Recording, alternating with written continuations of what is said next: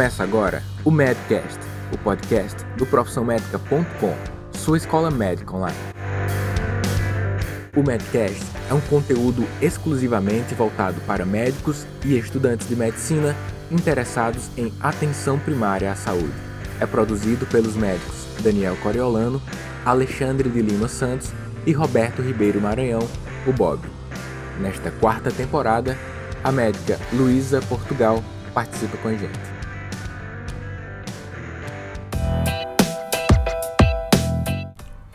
Hoje em dia é muito comum os seus pacientes solicitarem um atestado médico, liberando-os para iniciarem uma rotina de exercícios físicos. Você, como médico competente, precisa ter alguns cuidados. E especificamente no paciente que tem diabetes tipo 2, alguns cuidados específicos. Hoje nós vamos conversar sobre esses cuidados específicos da pessoa que quer fazer exercício físico e que tem diabetes tipo 2. Meu nome é Daniel Coriolano e seja bem-vindo a esse episódio do Medcast.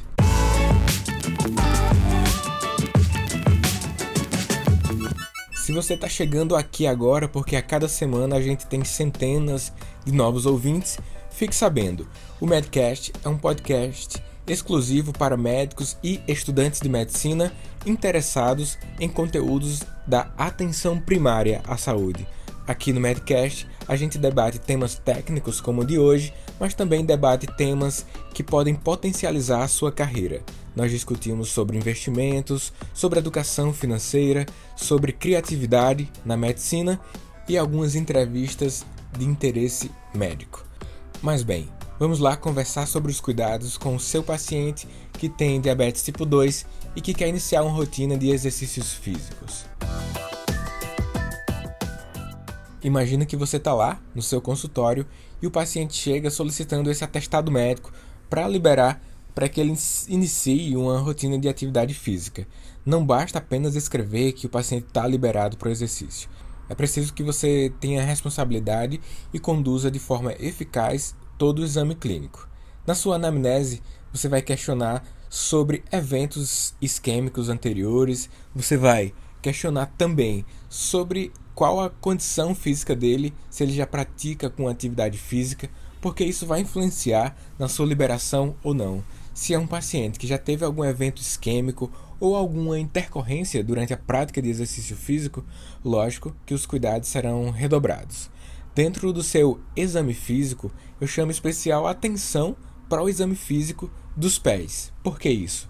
Porque a maioria dos pacientes que chegam ou que vão chegar até você, eles vão solicitar uma liberação para fazer uma caminhada, para participar de algum grupo de corrida.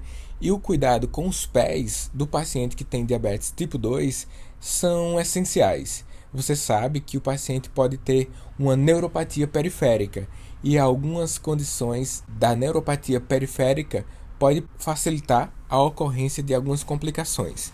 Para que você decore de maneira bem fácil como deve proceder diante do exame físico dos pés do, do seu paciente que tem diabetes tipo 2, lembra do mnemônico PES, PES. E cada uma das letras significam pulso, ectoscopia e sensibilidade. São elementos essenciais do seu exame físico. No pulso, você vai verificar o tibial posterior, o pulso pedioso, mas lembre-se, a microvasculatura vai estar muito comprometida no paciente que tem diabetes tipo 2. Por isso, você deve avaliar também no seu exame físico o enchimento capilar. Passado a fase de avaliação de pulso, vamos para a ectoscopia. Na ectoscopia, você vai em busca de condições pré-ulcerosas. E quais são essas condições, Daniel? Você pode me perguntar.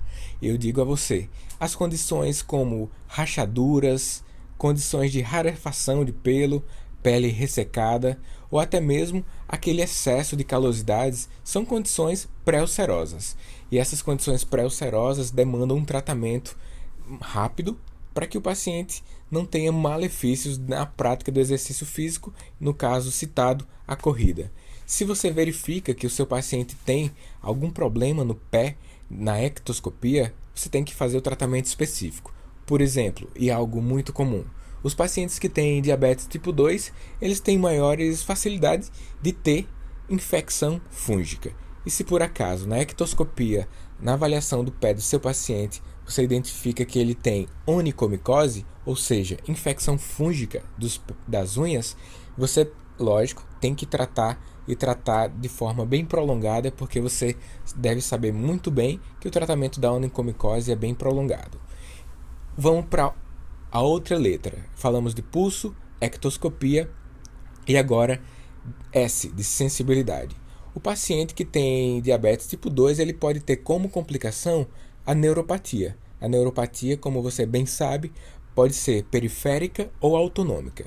Na periférica, o paciente vai ter uma redução da sensibilidade e você vai ter que avaliar no exame físico do, dos pés a sensibilidade térmica, tátil, dolorosa e de pressão. Pelo menos essa você deve avaliar e não demanda uma grande densidade de tecnologia. Para avaliar a, sen a sensibilidade tátil, você precisa de um monofilamento. Aquele, aquele mesmo monofilamento que você utiliza para avaliação dos pacientes com chance de ter hanseníase. Existe um kit de monofilamentos, o kit laranja, a peça laranja, que corresponde ao monofilamento de 10 gramas, deve ser colocado é, de maneira perpendicular no pé e, e solicitado ao paciente que diga se está sentindo ou não. Se o paciente estiver sentindo aquele monofilamento que você coloca no pé, pode ser uma linha nylon também, ele tem uma sensibilidade preservada e você vai testar vários pontos. A outra coisa a ser avaliada é a sensibilidade térmica. Com um tubo de ensaio ou então com gelo colocado dentro de uma luva, você pode testar a sensibilidade térmica nos pés do seu paciente bem fácil e não demanda nenhum equipamento de grande tecnologia. Outra sensibilidade que você vai buscar é a sensibilidade dolorosa. Com um palito ou com uma agulha, você coloca nos pés do seu paciente, ele deitado, com os olhos fechados, você vai questioná-lo se ele está sentindo ou não.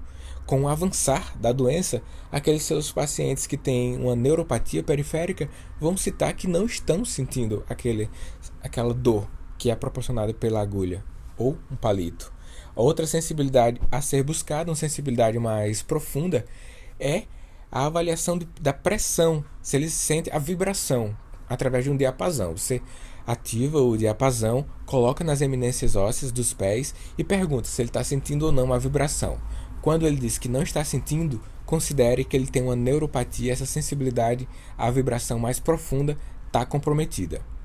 Certo? Então você aprendeu agora pulso, ectoscopia e sensibilidade, e vale a pena também medir a pressão do seu paciente deitado e em pé. E existe uma especificidade para medir a pressão do seu paciente. E aí você vai em busca de uma desautonomia. Aquele paciente com diabetes tipo 2 que tem uma neuropatia autonômica, ele tem dificuldade para regular a pressão de maneira rápida. Então, quando você mede a pressão dele deitado e dentro do mesmo minuto mede em pé também, e se houver uma alteração maior que 20 mmHg, você já fica ciente que ele tem uma desautonomia. E por que, que é importante avaliar isso? Porque é um paciente que, se for submetido a um exercício físico que precisa mudar muito rápido de posição, por exemplo, agachamento numa academia, ou então é, ele precisa fazer saltos, ele essa mudança brusca de posição vai proporcionar a ele um risco de quedas, uma vez que a sua pressão arterial não se adapta de maneira tão veloz quanto o paciente previamente ígido sem diagnóstico de diabetes tipo 2. Outra coisa que vale muito a pena você lembrar é a avaliação do fundo do olho do seu paciente paciente que tem diabetes tipo 2, ele tem lesão vascular e neural. Então, você vai em busca do fundo do olho se existe alguma repercussão vascular ou do nervo. E, e, uma coisa bem interessante é que o fundo do olho é o único local do corpo que você avalia repercussões arteriais e nervosas sem invadir o corpo. Através do mapeamento de retina ou do oftalmoscópio, você visualiza e de outras outras artérias e outros nervos, eles só podem ser acessados, visualizados se houver lesão tecidual. Isso é uma curiosidade bem interessante. Então, seu paciente que tem diabetes tipo 2 merece uma avaliação criteriosa do fundo de olho. Por quê? Porque Lembra que uma coisa que acontece nos pacientes que têm diabetes tipo 2 é uma neovascularização. Essa neovascularização pode ser vista lá no fundo do olho e os novos vasos que acontecem, eles têm paredes bem frágeis. Se o seu paciente começa a fazer exercícios físicos sem uma avaliação prévia de fundo de olho e em algum momento do, da atividade que ele vai fazer, ele sofre uma diferença muito grande de pressão, esse aumento da pressão arterial pode fazer ou proporcionar um rompimento das artérias novas de, de parede frágeis e aí isso causar uma redução da acuidade visual do seu paciente.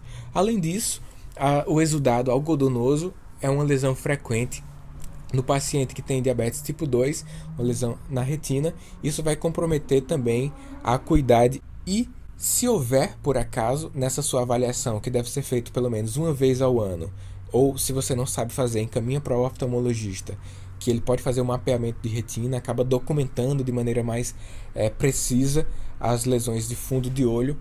O oftalmologista, identificando alguma lesão, ele vai fazer a conduta específica e após a conduta específica você pode liberar para o exercício ou não, a depender da lesão e a depender do tratamento que ele vai ter que se submeter.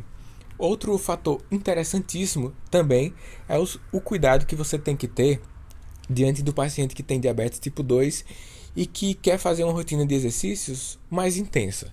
Aí você deve pensar comigo: Daniel, será que eu solicito algum exame complementar?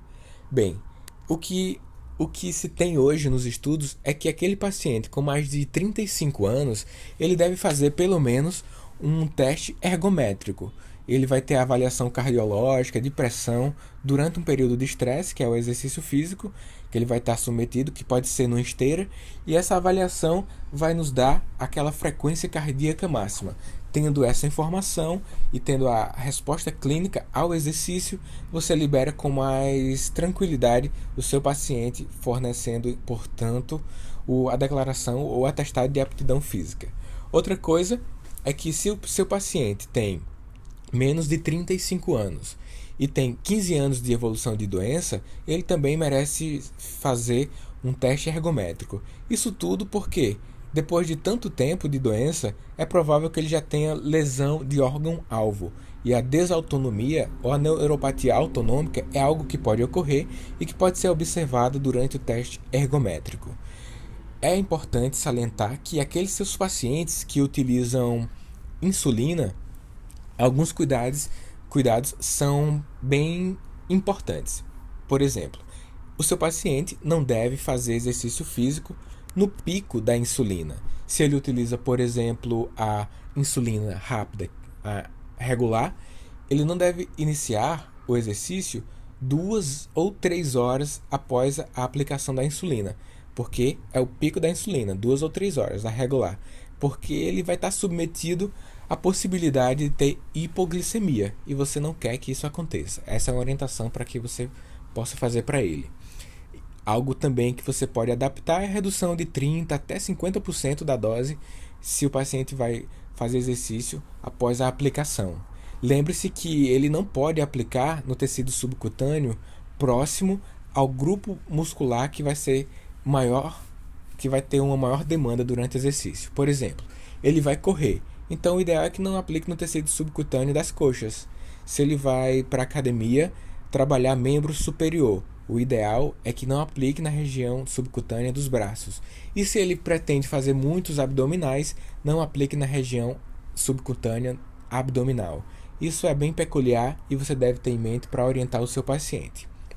Lembre-se também de orientá-lo sobre a necessidade de utilizar as roupas que possam proporcionar uma troca de calor mais adequada. O seu paciente tem uma dificuldade de se ajustar às temperaturas. Durante o início do exercício, ele vai aumentar a temperatura corporal e, caso não esteja com roupas adequadas, ele pode é, abandonar a prática de exercícios físicos. E isso você não quer. Eu recomendo que você indique aos seus pacientes que façam exercícios resistidos, que é mais conhecido como musculação. A gente, nós temos o receptor GLUT4 que ele absorve a glicose por mecanismos independentes de insulina. Ou seja, quando você tem contração muscular, O GLUT4 faz com que o seu nível glicêmico seja reduzido, mesmo que você não utilize a insulina para isso. Bem interessante, porque o GLUT4 fica ativado de 24 até 72 horas após a sessão de exercícios físicos. E, sobretudo, quando faz musculação, que é um exercício que proporciona grande contração muscular, esse efeito benéfico é mais eficaz e mais intenso. Não sei se você sabia dessa informação, mas fazer musculação para o paciente diabético é muito importante. Agora tem que ser com o educador físico. As orientações dadas pelo educador físico e o planejamento de treino proporcionada e pelo educador físico trarão benefícios adicionais. E por fim, uma orientação chave que você deve ter em mente e repassar para o seu paciente é deixá-lo é, de posse de informações que tragam um autocuidado. Falar para o seu paciente que ao menor sinal de intercorrência durante o exercício físico, abandone aquela sessão, falar para o seu paciente que mantenha uma hidratação adequada, não precisa repor carboidrato durante a sessão de treino, a não ser que essa sessão ultrapasse 60 minutos. Espero que você possa colocar em prática essas informações no seu próximo paciente que tem diabetes tipo 2 e que quer iniciar uma rotina de exercícios físicos.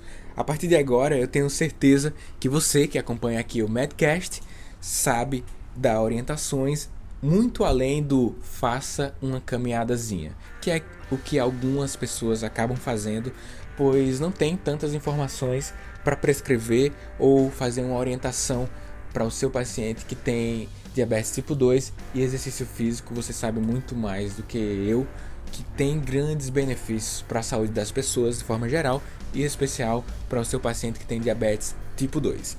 Foi um prazer estar com você até agora. Espero que você possa indicar o nosso Medcast aos seus colegas de profissão, aos seus colegas de faculdade. Pega o link, compartilha aí na sua rede social, porque o nosso grande objetivo é levar informação de qualidade para que, em última instância, nossos pacientes possam ser sempre beneficiados. Meu nome é Daniel Coriolano um forte abraço e até o próximo episódio.